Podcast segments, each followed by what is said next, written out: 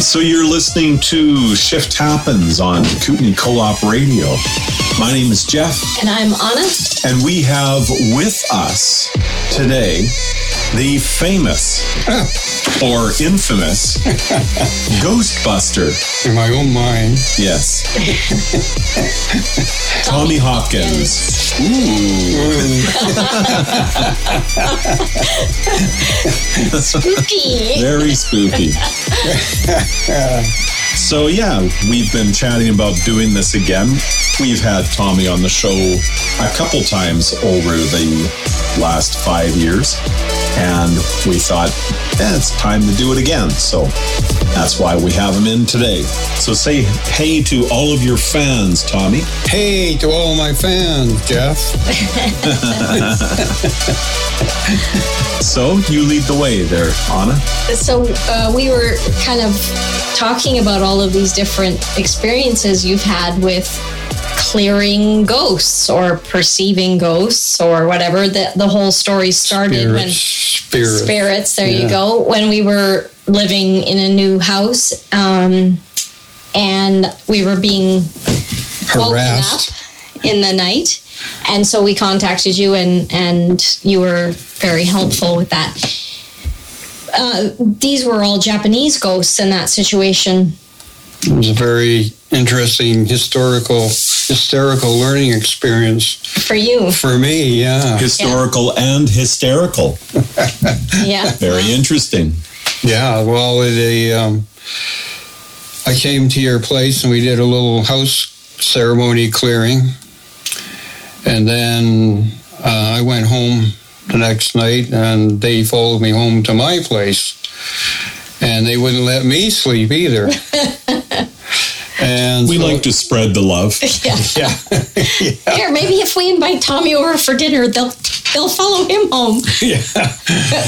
and uh, which they did, or at least some of them. I think some of them were probably stayed around where you were too. Yeah. And um, so I tried to, you know, put out that they go to the light and, you know, that it's all okay and everything's fine. But I seemed to be having a communication problem. I didn't, either they didn't understand me or they didn't want to understand me, or there was a cultural problem or maybe a spiritual or religious blockage or difficulty or something like that. And so this, they kept, you know, I just kept up trying to convince them that it's okay to go to the light and look for friends and relatives who have already passed and they'll help them, you know, go. I didn't act, don't actually see them, but I, I'm more of, I guess, a feeler of that kind of stuff. And so this went on, this went on, and then I was talking to one of your neighbors over here by the name of Sally. I don't know if I should mention her name or not. Doesn't Lamar. matter. Yeah. Well, you shouldn't have said her last name. okay. She's a, a very uh, avid fan of the radio stations. Yeah. Yeah. It's totally fine. Hi, Sally. And I was having to be over there having tea or something with her and mentioned this problem I was having. She says, Oh, I got some books on the Japanese internment. So she lent me two two books. I don't remember the name of them, but the one was written by a Japanese doctor who was actually a kid when the internment was taking place during World War II. And he, in his book, he talks about going up to the little lake up here and they're all playing hockey and Bosun Lake. yeah, and stuff, right? Anyway, he wrote this this book. It's sort of like a kid's book, but I really got into it. Like it was, I mean, it, it was really easy to understand, and and it seemed like he had a real message. He wasn't repeating anybody else's thing or anything. Between that book and the other one, uh, what I got was that um, there was approximately 12 and a half thousand Japanese people who were interned here all the way from Lemon Creek to Galena to Kaslo, sort of like a big triangle. And they were anywhere they could put, like any old mining camp, like at Enterprise Creek or, or Right. wherever, they that's they ended up there. and um, so they, they went through the whole thing of the war, and then after the war, um, they were allowed to go free, but mo- a lot of them didn't have any money anymore. Like everything was taken away from them, and they had really no jobs here Yeah. Right. other than subsistence kind of things, probably. And so they had no money to do do whatever. And I was actually talking to Cole, Paris. Uh, right.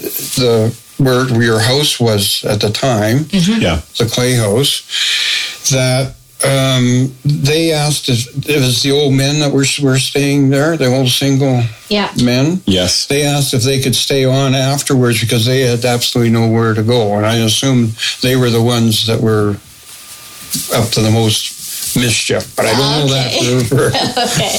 for a fact. But a big in all that reading, there they most of them were born in Canada, but um, most of them were either believers in Buddhism or, or Shintoism, and appar- apparently I don't know much about either of those.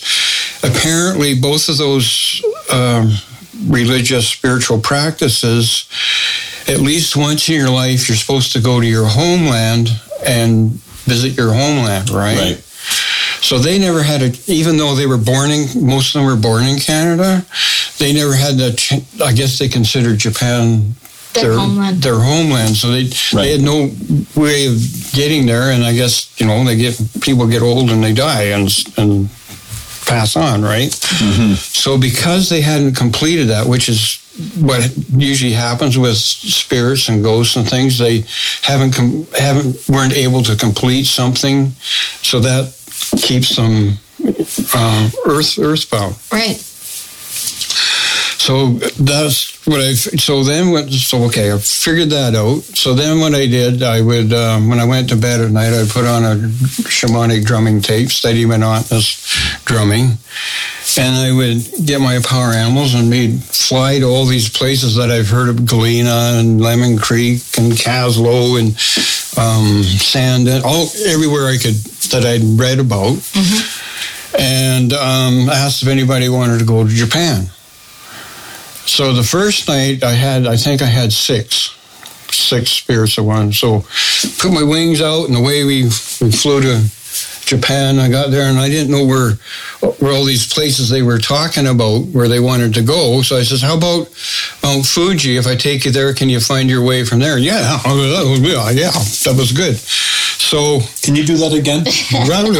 something like that. Anyway, All right. Very interesting. I'm not very. My Japanese is pretty poor, very poor actually. Or and non-existent. actually, it wasn't Japanese at that point. We, we, we had a felt like we had a, conne- A um, mental a, connection. a mental connection Right. of some sort. Before I couldn't get them to. un- It seemed like I couldn't get them to understand me. But then when I started flying them there, then all of a sudden. We had we all had clarity. I don't know how it worked, but we'll go with that. And uh, so I took them there, dropped them off, and came back. And then the next night, went to bed, put my drumming tape on, same thing again, went all around. And this time I had, I don't know, 10, 12 or something like that. Flew them over there, dropped them on Mount Fuji, and came back. This went on for, I don't know, I don't remember, two or three weeks Yeah. and um, every night there's more and more and um, so and then about a week into this i take a bunch to, to mount fuji drop them off and there was a bunch that i'd already taken there previously. They were they wanted to come back here because this was more they realized this was more home than the homeland their J- japan, They thought it japan was. was right not all of them, but some of them are so okay. So then I was trucking in both Directions. both directions, right? And you were a bus driver before, right? yeah. no. Yeah, sort of. Okay. Um, So what form used- were you taking when you were flying? Kind of like a giant eagle um, kind a, of a giant bird or something. I had my my arms were out, and my those are my wings. I don't know exactly what form I was in. I'm thinking parakeet. That's what's coming to my mind. Uh, I got a longer beak than that. Anyway, so Um, and then how I was seeing them when I was flying over there, there were like these little little lights. You know the lights that people hang on their eaves at Christmas time, like mm-hmm. icicles, Yeah. icicle lights. They look really cool. So that's that's how I was seeing or feeling that, that they, you know, when I had my wings out. And the most, the, the one night I had, I figured over 600 hanging hanging off of me, right? Wow. Flying Six down. Hundred. And altogether, I figure there's about 25 or 2,600 um, that I That you transported. transported, we either one way or both ways or whatever. Wow. And um, so that's why it took a while. You know, I mean, I don't. You probably remember. Yeah, it took- was months Yeah, that you were working at that. yeah. And but I until I knew that little nugget of information and that they needed. That's what they needed. I, I couldn't do anything. Right. You know. Or I didn't know how to do whatever it is that was needed because, and there were so many of them. It's not just like one or Right. two or something. It's like Right. thousands. you know. Yeah. Mm-hmm. And so those are the ones that I was able to to help. And then um, I think you phoned me at some point and said that you were able to sleep again or something, right? Yeah, it got much Yeah. better. And so did I. Yeah, That was good. they kept you awake for a long time. oh, it was horrible. It was, you just sort of be on that edge of going to sleep, but you yeah. couldn't. Yeah. Right. That's the way it was affecting me anyway. Yeah. You know, it wasn't like they had shouting voices or anything. It was just an energy place that I couldn't kind of break through to sleep, right? Right. So you said there were how many at that time period? There were Um, ten thousand or twelve Twelve thousand. and a half thousand. Yeah. So you got another ten thousand to go through, roughly. Not all well, of I'm sure would some stay. of them may, didn't need my. I was just trying to expert- freak you out. That's all. yeah, I know. But the other th- uh, historical thing about that, there was another 13 and a half thousand that went to the prairies. I never realized. Those I really pity because minus forty in or minus fifty Yeah. with really crappy housing conditions. I mean, Well, they were sleeping in tents here. Yeah, exactly. And I, I see some of the structures that are still standing from that. Those were the luxury ones. Yeah, and it would not have been fun. And there was like been four or five homes. families in each one of those little. Yeah, They had like one cooking area, and then they they had it curtained off so that each family sort of had its little right, corner, I guess. right. You know, Wow. and the, then the first ones, like they came in the fall, and there wasn't any enough room to put all of them there, and a lot of them were in tents down on Bosun. Um, Right. um, Bosun Farm, is that what it? Where, where, where, Bosun where- Ranch. Bosun Ranch, right? Yeah. Where, where, where the uh, um, campground in uh, Right. Centennial Park, or I can't remember what it's you, called. yeah. But- And how many years total? It was four well, five. 19, I think the end of 1941, 1942 is when most of them came here. Right. and um, they were actually having, from my research, they were actually having trouble with the weather. Um, a lot of them were getting tuberculosis Yeah. because of the of the weather the here, constant right? cold. Especially Right. Sandon was really bad because it's such a narrow. Right. They actually moved them out of there because it was, and so that's why the hospital got built. Okay. They hired the Japanese. It took them a year to open the hospital, or to build. Sorry, build a hospital. It, I think it was March 1943 that the hospital opened. So New Denver became the center of like oh this whole area. So if any of them got sick or they needed anything, they came here to New New Denver to get treated or I don't know Right to the whatever. Health Center. Yeah. So then you ended up having to to clear a bunch from the Slocan Health Center itself as well, right? Right. That that's a little bit different story in the fact that my understanding is that the they call it a health center now. So this- Yeah, I don't know exactly what. Anyway, um, because um, the problem that it wasn't there wasn't so much the Japanese; it was the people who died of dementia Oh, okay. Right. at, at the, The hospital. So they were stuck. They didn't know They were too confused to leave. you know, they didn't know what to do or know about, you know, going to the light and all that kind of thing. And it took me, a- so um, when you actually asked me if I could do something about that, it was a bit difficult because I can't actually go there because it's a governmental uh, Yeah. If you went, place. you went with all your regalia, Yeah, they'd regalia, yeah, it'd be- kick you out. come and take me away, hee hee ho ho. And Yeah, Any- don't mess with infernal health. Yeah, Right. yeah, exactly. So I tried to do, do that uh, remotely, and I did. It just took a while. Um, what I did, though, because of the first experience of the Japanese, I set a time limit on it. Right. Nine. I said nine weeks. It's got to happen in nine weeks, or that's it. I'm out of here. Right. So when I did visit there, again, it did a kind of the same thing. When I when I crashed at night, I'd do a little journey and and and because nighttime is more spirit time than daytime, actually. hmm And um, the subconscious is more free to flow too, right? yeah, We're not thinking of stuff. Exactly. Yeah. yeah, and everybody's tired and they want to crash and whatever. Yeah. Right? You got less, you know, butting of heads or whatever. hmm hopefully not always but hopefully anyway so i'd go there but i couldn't get their attention that's they i kept going to this one big room i'd never been in there but i kept going to this one big room and they had a big table in the more or less in the center of it and i couldn't get anybody's attention they, they were just zooming all over the place and all around Right. and so um, every week I'd call in, um, I used some ally cards, and I'd pick three more cards, more helpers every week. Well, it got it was getting pretty close to the end and, of the nine weeks, and um, I was getting kind of desperate. You know, I wasn't didn't seem to be making absolutely any headway at all. But I kept trying every night. That's why you can, you know, intention, intention, intention. And uh, so the one night I went there, and uh, there was this fellow dressed in black. He wouldn't let me see his face. He let me see the, the left side of his face like that. Couldn't see his eyes or anything. Had a black hat on.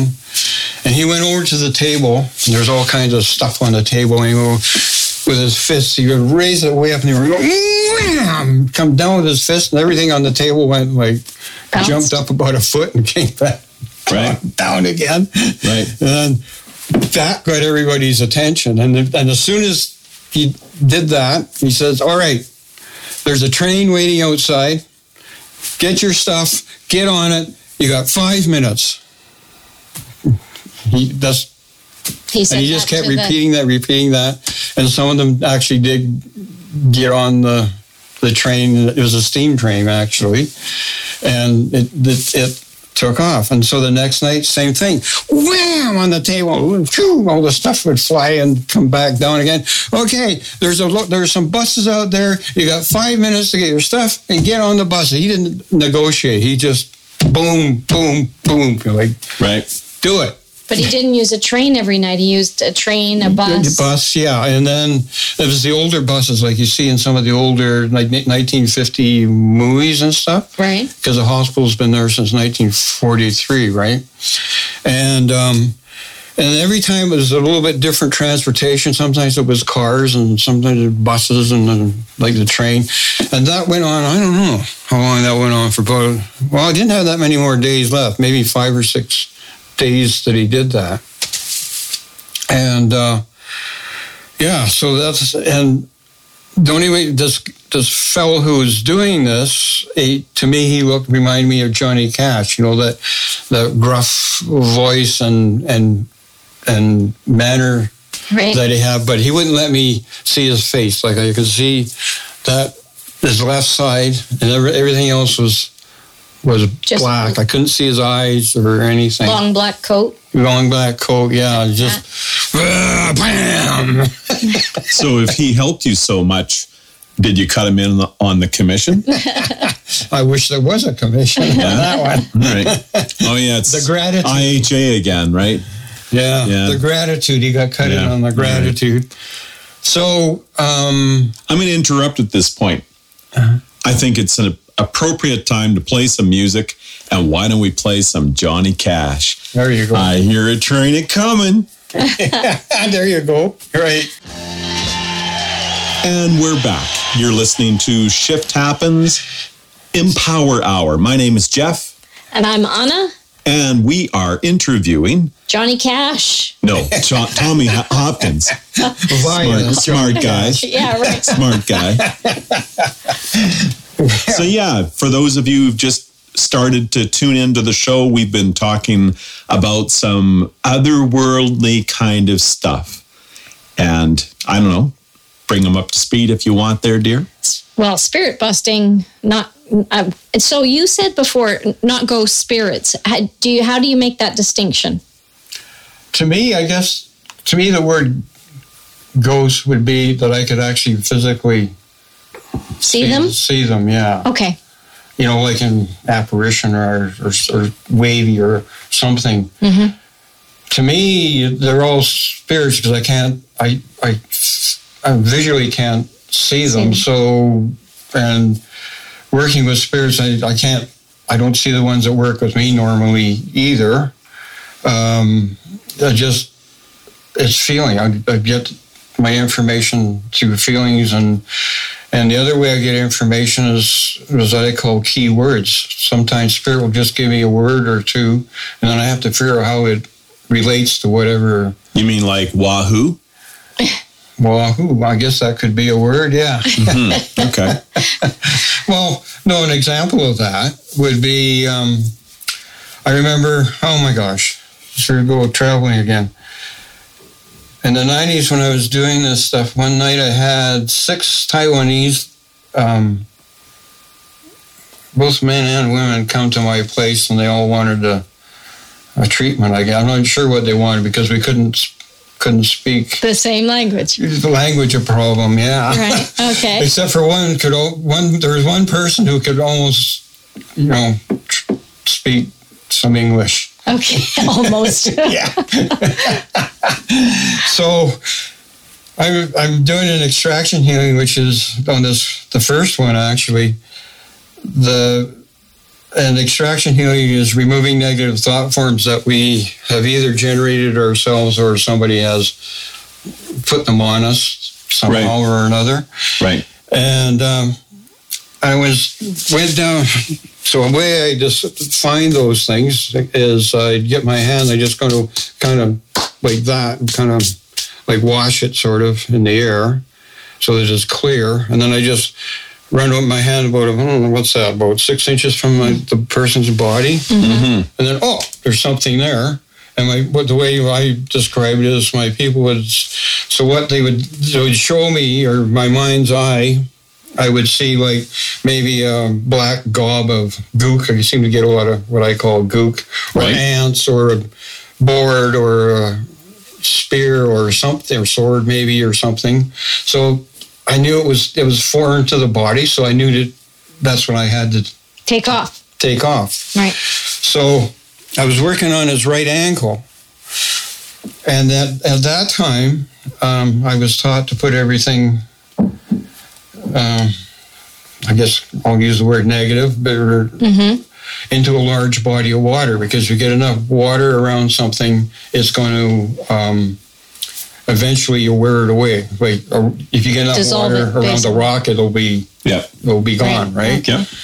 So all I had to do is know that there's a large body of water, like a lake or a river or something, five miles, and you just in your mind's eye when you let it go, the negativity, you have to see it go to that body of water and then go into the body of water and stay in the body of water. Okay. So he was laying off to the side here. I had a window that I could see out of over here, overlooking the lake at that time Right. but he couldn't see he so my back would be to him and he couldn't see what I was doing with my hands, right? Right. So as soon as I let I put my hand out and open it up like that to let go of this the guck that I had taken out of his ankle. He'd go, ah, ah, ah, ah, it hurts, it hurts, it hurts. He couldn't see me do that, but He could feel that's it what was coming that was what what was happening, right? Right. So I'd see it going to the lake, and then I come back, and then well, I don't know, never had that kind of experience before. This is always a learning curve doing this stuff, and. So went again, took some more stuff out of his ankle, went to the window again. He can't see me at all because it actually I only have like a couple of candles burning. It's pretty dark in there. And as soon as I open my hand again, he's going ah, like he's even more Dramatic. aggressive with the pain sounds. So you're really enjoying this, by the way, no. I'm going, oh, what the hell do I do? Yeah. Or, excuse me. But, um, HE double hockey sticks. Yeah. yeah. yeah. Any, anyway, so the, the third time I went down, I'm going, I just kind of knelt down because there's there are five other ones People are standing in, in the, in- witnessing it in the room, which, which is always a good thing, actually. Anyway, and I'm just pretending like I'm praying or something. I go, help! to the spirit. Because you right? don't want to do it again and have him Huh? completely screaming. Yeah, well, so, and then the word that came in was Father. And I go, what do I do with that? That was the word. So Right. then I got processing and thinking a little bit. Um, but then it came to, oh, so I asked through the translator guy to ask the other guy if his father has the same, if his father was alive first. I've established that his father was still alive. And then I said, Does your father's ankle hurt? He said, Yes. And I said, Can you send some healing energy to your father's ankle? And he says, Oh, yeah, sure. And he just kind of zoned right out and he was gone for like, I don't know, two or three minutes or something. And meanwhile, I'm down there, please help. and then he came back and says, Okay, doesn't hurt anymore. See, in that situation, he needed to make a connection. It wasn't me that needed to make. Yeah. He needed to connect with his Father. his, his father. Right. And so, and that's one of the things I learned doing this over the years is um, when we're children, quite often we want to help our parents. So they'll take on, in this case, like the pain in the, the ankle, hmm and they forget about it. You know, they probably did that when they were like five or I don't know how old. Right. Yeah. Yeah. And like, you know, he's in his 20, mid 20s at least at that point, right? So Right. he's totally forgotten about that. Right. So when he did the healing thing, then he reconnected that and was able to release it. All I right. forgot what we were talking about. Well, now. you were saying uh, spirit communicates through a key word. right. Oh, the key words, right. But just trying to get a sense of when you're, say, at the pavilion clearing out ghosts, and you said that they weren't paying any attention to you, but you were pretty clear on what Johnny Cash Yeah. actually did. Right. So did you see him? Well, I could actually see, yeah, this black figure and him fist coming down on the table and everything, like lifting about Right. a foot or something. Each, each that's how he Each got their attention. right. It's I, not just easy. speaking to them, you couldn't. I Yeah. could not get it, their attention. Right? it's the same They needed that big crash or whatever. in that- life. It's difficult to communicate with people with dementia. They tend to just be distracted, and Right. Yeah. so that makes sense. So let's see. Um, Well, okay, so that was, th- and I can attest to the fact because I was doing hospice work. well, you were the one that basically asked me to go yes, if I could do something. I couldn't go into the building without feeling exhausted right. and drained right, because I had right. so many Right. spirits glom on Right. every time I came that Yeah, yeah, it was debilitating. Because they and- probably didn't know what else to do either. You can't- Yeah. You can't really blame them or anything. No, and I couldn't seem to get them to uh, leave me alone, and I couldn't seem to get them to, to, To leave. clear, to Right. leave. So that was incredibly helpful because I, you know, I, so I've been able to go there. able to do go I in have there. to tell you that it's kind of building up again, but Yeah, Well, we've talked to a, surprised. A couple nurses, and they say that there's definitely stuff that's going on in the middle of the night, right? Yeah. right. And Well, they're well, the story, if I remember correctly, the story you told me, there was a gentleman staying there, and he couldn't sleep at night because they were bothering him Yes. so so much. But afterwards, after He was Johnny able had to done his work, he thought he was going crazy because they weren't bothering him. yes, that's right. That's the story I, remember. Yes, it's true. He was a little bit concerned because it all of a sudden stopped. it stopped. stopped, right? Yeah. Yeah. lonely. It- well, I think he just didn't understand why. Yeah, yeah, yeah. But um, but it was definitely a good thing because I think a lot of people in that facility were being bothered at various Right. times when And I I'm not talked to the surprised it's staff. getting built up again. Yeah, it is. Um, Have to do I'm something. not, I don't know if I'm into doing it again. Yeah, yeah, That was that was a long nine weeks. yeah, Yeah. yeah. I, you know, it's it's almost like this. I I know it's not within their belief system a lot of times, but That's- it's like the staff need to have the skills to help those people leave when they die, Right. rather than That would be good. yeah, rather than having them Spiritual minister or spiritual leader or something. yeah. Trouble is, a lot of them don't know either, No, and that in my experience. It's true. And actually, we were just talking about this the other day that, um, you know, it used to be sort of traditional for a priest to come and do the absolution and all of Right. that and prepare people to die. So then Right. they would, if they believed in all of that, they would they, would that- pass exactly. easier. That's like a doorway for them, or yeah. or it sets the stage or whatever, right? Yes. And that isn't really a part of our tradition anymore. I know. People um, hardly go to church, or, Um, anything, yeah. or, any- And- or, or any spiritual practice. Exactly. really. And you don't need to go to church. No, and it you don't, doesn't no. matter what it is you believe. But if you have some form of belief around it Right. and you understand that you need to transition, right. then that's more likely to happen. Exactly. A lot of people just kind of poo-poo it. Yeah. That's Yeah. what I get. Well, and there's also the problem. I mean, you've seen this with hospice as well. There are some people that become part of hospice because they have a religious agenda as well. And so that has been pretty much curtailed. Well, yeah, And that's so anytime you it's also receive created a void too, right? yeah, when you receive training, it's very clear that you're not to, um, you know, try to convince the person dying that there's that you have some sort of understanding, uh, Yeah. a uh, spiritual understanding that they don't have, or Yeah. It doesn't take a whole lot, actually. As, uh, you know, as long as what I find with a lot of people, if they're if they can be open to something good happening in a good way, mm-hmm. that's usually all it takes. They don't actually have to believe it. yes, But They just want relief. Yeah, but if, if they have a firm uh, belief system like this is,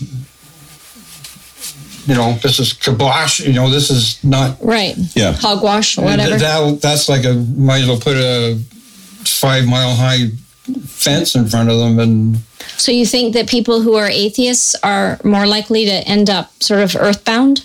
possibly, but I think it more is, it's, you know, what, what they, if, even if, like, like I say, even if Even they, they there's a believe glimmer? there's a possibility, Right. of something good happening. That's, in my experience, that's all it really takes. It's when they just like, there's no way that that can happen, then for them, it's probably not going to happen, right? You're Right. rewarded according to your beliefs. Exactly. So tell us about you were you were going to tell us a story about when you were camping near oh, Revelstoke. Revelstoke. So it's north of Revelstoke along the the river on the, the ups the upside of the dam up there. And I basically I ended up there because I was in Revelstoke and I needed a place to crash for the night. I've been driving, I can't remember from where to where, but and so I looked at my my map and oh, there's a road up here. Looks like I can camp up there. So I went up there and found this place to camp right right at dark. Made some made some food and and I crashed. It was in the fall. I think it was in September or something. This is quite a probably around near 2000 or something. I don't I don't remember exactly, but quite a while ago. And so I crashed. I was tired because I'd been a long day. And about, um, I, I figure it was about 12, 12.30. All of a sudden I startled awake. Actually, I jumped up like I'm lying in the back of my canopy. There's not much room to jump in there. you banged your head. yeah, and because there was this lady and another and a guy behind her, they were laying on top of me. It felt like they were like what's that? About an inch away from my nose or something. Like, right.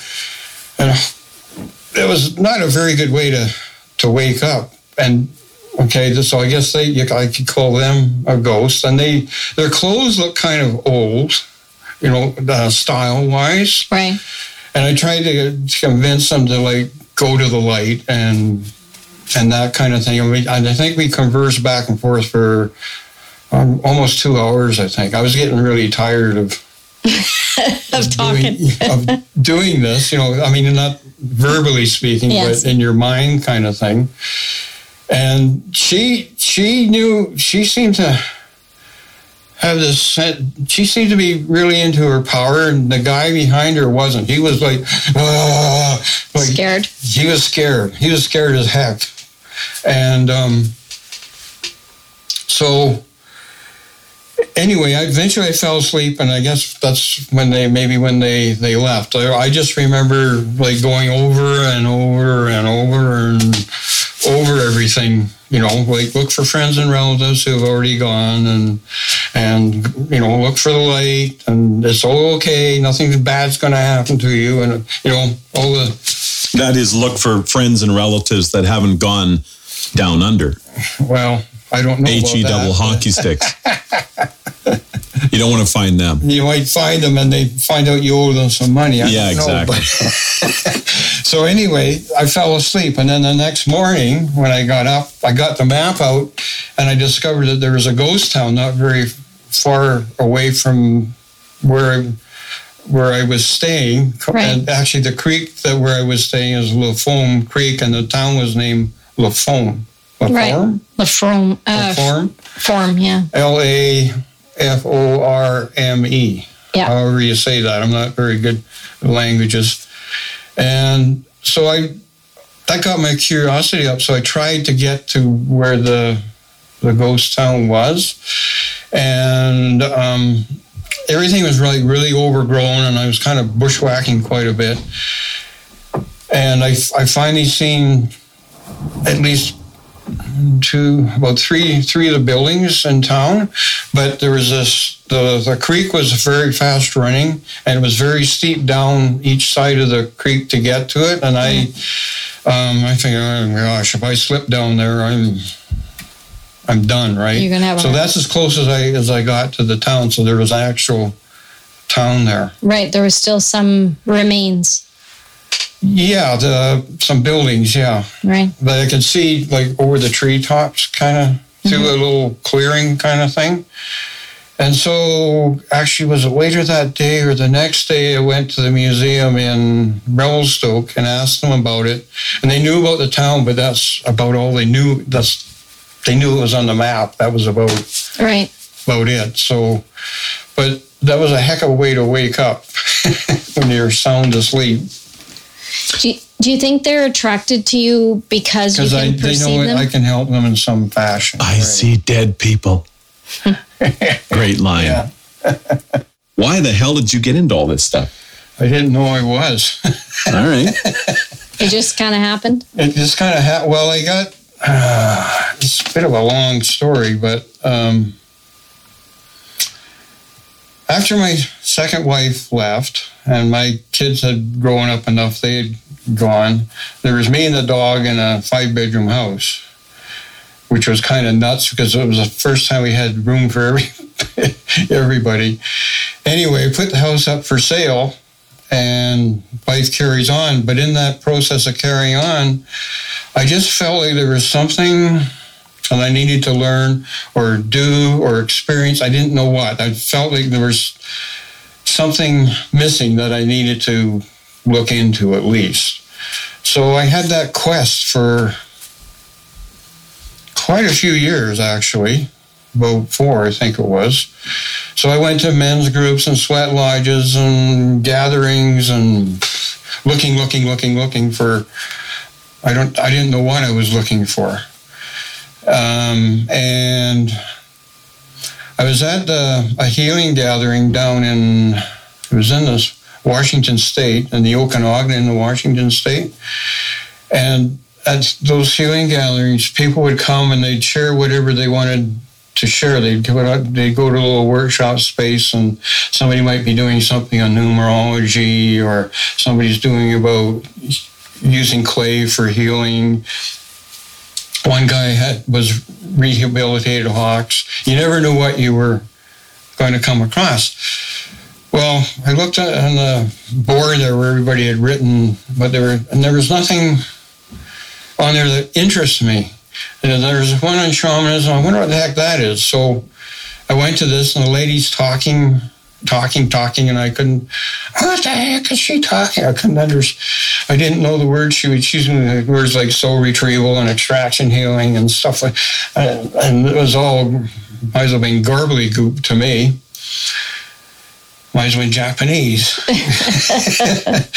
but afterwards, um, when she finished talking, she handed out this photocopy of a magazine article on soul retrieval, and I took one and I took it home and I actually read it like two weeks later. Usually that stuff kind of gets filed pretty quick. Yeah. yeah. Anyway, I actually read it. And oh my God, I need one of these things. I could feel it in my stomach, right? I need one of these soul, whatever it is. So luckily, and it wasn't just gas. not in that situation. All right. so luckily, the lady who gave the talk lived in Idaho, and she'd put her phone number on the on the back of the the paper that I hauled home. And I phoned her up, and she says, "Oh yeah, well, I don't know how to." At that time, it was like a rebirth of that soul retrieval process, right? And um, no, very, very few people knew how to do it. And she says, I don't know, I can't do it. I don't know anybody that knows how to do it. She says, but I'm sponsoring a basic workshop in about a month. You can come to that, maybe you get a line on it. I said, okay. I was, I felt really strong. You know, the feeling was, yes, you got to do this kind of thing. So I went to the, the basic workshop, which is learning to journey um, basically, that's what it's about: is learning to journey using um, using a drum beat or a rattle, shaking or a rattle, that kind of sonic drive. And um, wow, I come out of that work, it took me almost all weekend to get a decent journey in because my mind wanted to do something else, I guess. But part of the learning curve, you know. Yep. And and um, wow, this is this is cool, and I couldn't wait to get home after work, and I just run, go home, and I put a drumming tape on, and then I just lie down and I journey and hang out with my power animals and teachers and stuff, and just oh, that just uh, just felt so empowering, and I still call it empowering to this day. Um, so then I wanted to, to learn more, and uh, and um, when I was at that basic workshop, I uh, I joined the Foundation Shamanic Studies. Um, with Michael Harner. He's no longer alive, but he was uh, back then. And um, they send a newsletter out. I think it was three or four times a year. So I, so I got into um, coming up Minnesota at that time, mostly all over North America, mostly in the states. Actually, ninety five percent probably in the states, but maybe a few in Canada, back in Toronto or something. But um, mostly in the states. So that, that took, oh, I don't know, a month or so to come. And I got it, and I go, oh, look at this. Nature Spirits in, um, where was that? It was North Dakota, oh, Minnesota. It was in Minnesota. So I phoned the guy up. Yeah, yeah, we got room for you. And it was about the same time I was taking some holidays. So I took uh, about five o'clock in the afternoon, just not time to put up my, t- I know, my car, that, that car at that time and um, Honda Civic actually not very good for sleeping in, which I did, but on the way there. That got you conditioned to small spaces. The spaces, though. definitely. Yeah, anyway, yeah. So, but cheap on gas. Oh gosh, and um, got my tent spot set up and went to the workshop. And so Nature Spirits was learning to, uh, you know, like talk to the trees and the fire and the, you know, the elements and stuff like that. And we were, it was kind of interesting because we were actually in the guy's woodworking workshop. So when there was 13 of us, so when we were journeying, we were lying down between bandsaws and sanders and everything else, right?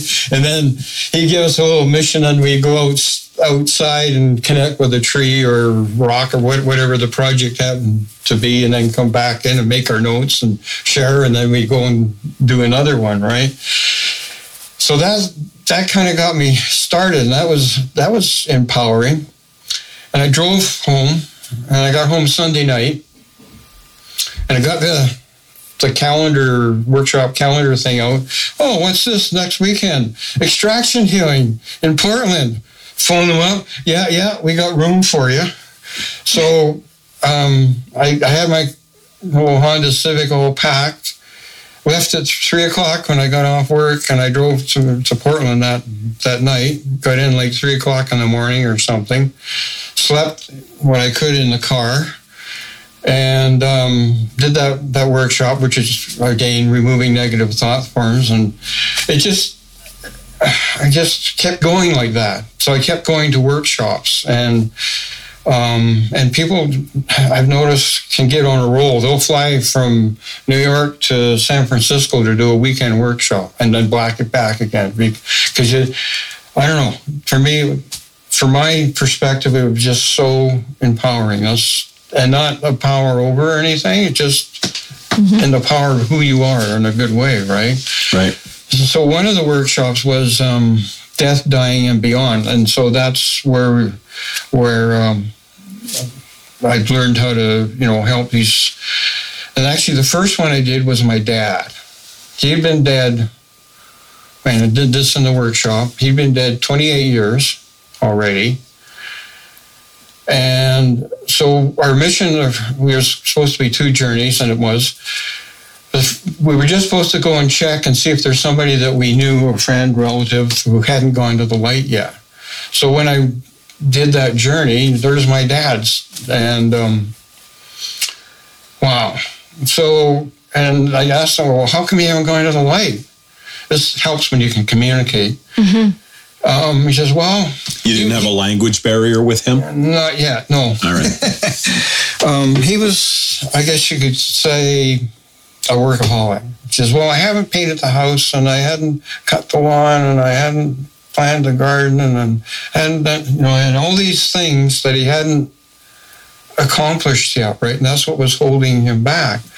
and I'm uh, scratching my head in the other world there. What do I do? My power animals hands me um, one of those those um, packages of brown paper bags that people put lunches in. Mm-hmm. Hands me one of them, and I hand it to him. And so what he had to do was everything he hadn't done yet, painted the house, blow it into the bag and tie it up, and then go on to the wash the car, whatever. So at that point, the, the callback beat was was coming and so I said, I got to go. I'll be back at some point. And actually ended up being back. That was the last journey of the, of the night. And then the next morning, he went back first thing. And there he's sitting there, and all these bags are floating around him, right? Bags of hot air. Yeah. And, um, and he says, Did you blow up? Yeah, I can't think of anything else that I haven't done yet.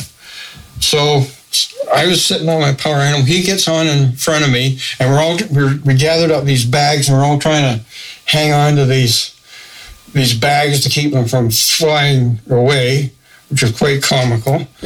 and my power we just sort of started went up, I don't know, what's that, about a 45 degree, degree angle or oh. something. Okay. We just went shooting up. And then as we got close to the light, these bags would go off and go boom, like fireworks. Boom, boom, boom. And then he just, my dad just took off and then the rest of the bags went popping all over the place. And so that, oh, that felt so good to do, be able to do that kind of To thing, be able to provide someone that kind of relief and someone that's really important to you, and I didn't even know he, that he had go, hadn't gone to the white yet, Yeah. right? Yeah. I had no, I had no clue of any of that kind of stuff. So, so there's, I guess, the answer how all that got started. You know, look and ye shall get into stuff you don't expect to. So a lot of shift has happened in your life because of all this uh, Oh, wacky stuff, Totally, hey? totally, and and good stuff. Mm-hmm. It's, it's it's all good stuff, and um, So we've got about two minutes left before the interview is done. Is there anything you'd like to share with the listeners? if they happen to have the feeling Yeah. that there's if they have a feeling that there's someone oh, that's hanging that's, around that needs stuck. some help, Yeah. assistance. Yeah, just put out to the, to them whatever way that that works. I, you know, there's, I mean, every situation to me is uh, different, and you sort of have to work with what you you got in the moment and just Right. keep keep at it until you find the right window or something. And so it's basically um, go to the light. There's no danger there. If you want, you can always come back. Um, and friends and relatives are usually around the light somewhere, so you can see them, right? Mm-hmm. and um, they'll help and assist you whatever it is that and you know if you know if a person knows about their power animals and teachers they can help too most people are not that connected in my experience but um, you know just putting it out to the universe sometimes is all it takes. Literally is all it you know and like i was talking before the the belief and the possibility you don't have to believe it but the mm-hmm. belief and the possibility of something good happening in a good way. Right. Will will make miles. Right. And trusting yourself to be able to perceive and communicate yeah I, I don't think you even have to know that i mean or or well i mean when you're trying to help someone leave Yeah, you have to have some sort of trust in your ability to communicate to Right. them what yeah And it comes down to the purity Yeah. of your yeah intent just as well, intention right? intention intention you know Yeah. i don't think you know if if the bigger your intention is you don't need to know all the nuts and bolts of it yeah it's not complicated it's not complicated No, it's it's you know it's it's almost kindergartenish, really. You know, like just keep working on what you what you got and keep putting the intention out there, and especially if you can come from your heart and not your pocketbook, and and uh, go for it. You know, I mean, what's the worst that can happen? It's not going to happen. Well, the worst that could happen is you get really successful at it and, And then you could be interviewed by us on Yeah. the radio. And then your friends could be call you. up Yeah, the middle exactly. With two people laying on top of you. Well, if they're really cute, Yeah, well, that yeah, but that's kind of a different world situation. Well i have to say thank you very much for You're helping very us welcome. with the pavilion and with the the ranch and the, Yeah. the general area because it, it definitely lightened things up and Oh, yeah. been much better. So. Probably all kinds of people out there that benefited that don't even know you did it. Exactly. and hopefully some people in, listening to this interview will benefit it. Yeah, I hope so. Yeah. So you've been listening to Shift Happens, the Empower Hour. My name is Jeff, And I'm Anna. and we have been interviewing Tom Hopkins of the Nelson area. And we won't give out his contact info just in case there are crazy ghost like people that want to look him up. But uh, anyway, thanks for listening, and we'll see you People find me when they need to find me is what I found. So There next you go. week in a good way. in a good way. thanks for listening. Oh,